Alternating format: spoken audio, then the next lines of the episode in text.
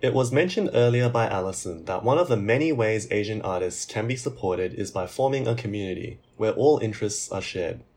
In this case, we have 88 Rising, an entire label primarily dedicated to Asian artists who release music in the United States. Fun fact, its owner, Sean Miyashiro, dubs it as the Disney of Asian hip hop.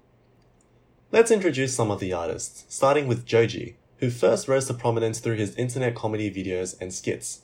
For those who are old enough, remember the Harlem Shake? Yeah, he's the one who started the trend. In 2017, he retired from YouTube to focus on music. His debut studio album, Ballads 1, reached number 1 on Billboard's top R&B slash hip hop albums in 2018, making him the first Asian-born artist to do so. Rich Brian also had a bit of a history with starting out in YouTube comedy, but he gained attention mainly from his contributions on SoundCloud. He found international success after releasing his debut single, Dat $tick, on YouTube, with it having over 180 million views. It's probably worth a mention that a lot of this attention wasn't because of his music, but the fact that he was a babyface 15 year old Asian boy with a bum bag rapping. Since then, he's gone on to release two entire albums and a whole stack of singles. Above all, he's only 21. NIKI also had her start with a YouTube channel, although she didn't really do comedy, unlike the other two. Instead, she uploaded both covers and original songs, which garnered her a lot of attention. At just age 15, she was selected to be the opening act for Taylor Swift's The Red Tour in Jakarta.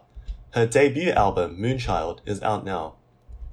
All of these artists combined, including 88 Rising, average roughly around 10 million monthly listeners on Spotify, which is no easy feat. However, if you compare the number to the likes of other pop stars such as The Weeknd, Ariana Grande, or even One Direction, a group that's been disbanded for more than half a decade, that number becomes heavily outshadowed by the hundreds of millions of monthly listeners that they get. A notable mention, however, is that on December 3rd, 2020, 88 Rising launched a 24-hour radio channel on Sirius XM featuring music from Asian artists. For those who don't know, SiriusXM is one of the larger radio stations in the States, with approximately 35 million subscribers. That's roughly 10 million more than our entire country's population. Despite all of these achievements, Asian American artists still carry the specific nuances of their struggle to be acknowledged if they wish to bring anything to the scene without being associated with its typical, or stereotypical if you must, K-pop band expectations.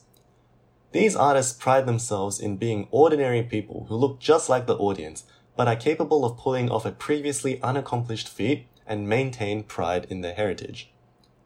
Having these artists release their music and letting their voice be heard to the world brings in more attention and more education towards the culture as a whole. They proudly represent the Eastern background whilst also contributing towards the diverse arts industry. Before we go into our songs, I'd like to chuck in just a little snippet from an interview where NIKI was asked about representation. What does it feel like for you guys to know that you guys are the pure representations for like Asians in hip hop? It's cool. Yeah. Think nothing of it. I mean, like it's great. I mean, I remember like growing up, and then like I look, like I watch TV, and they'd all just be like white or something, you know. so it's like great to be in a time where it's possible, and just like have girls like Asian girls DM me and be like, "Yo, you're cool. You're tight, I, yeah. yeah. like I, I want to do music now." And I'm like, "That's yeah." So Cool. it's great. So now, let's indulge ourselves with an 88 Rising encore. First up, we've got a song from the ensemble itself, Midsummer Madness, featuring all the artists we've already mentioned,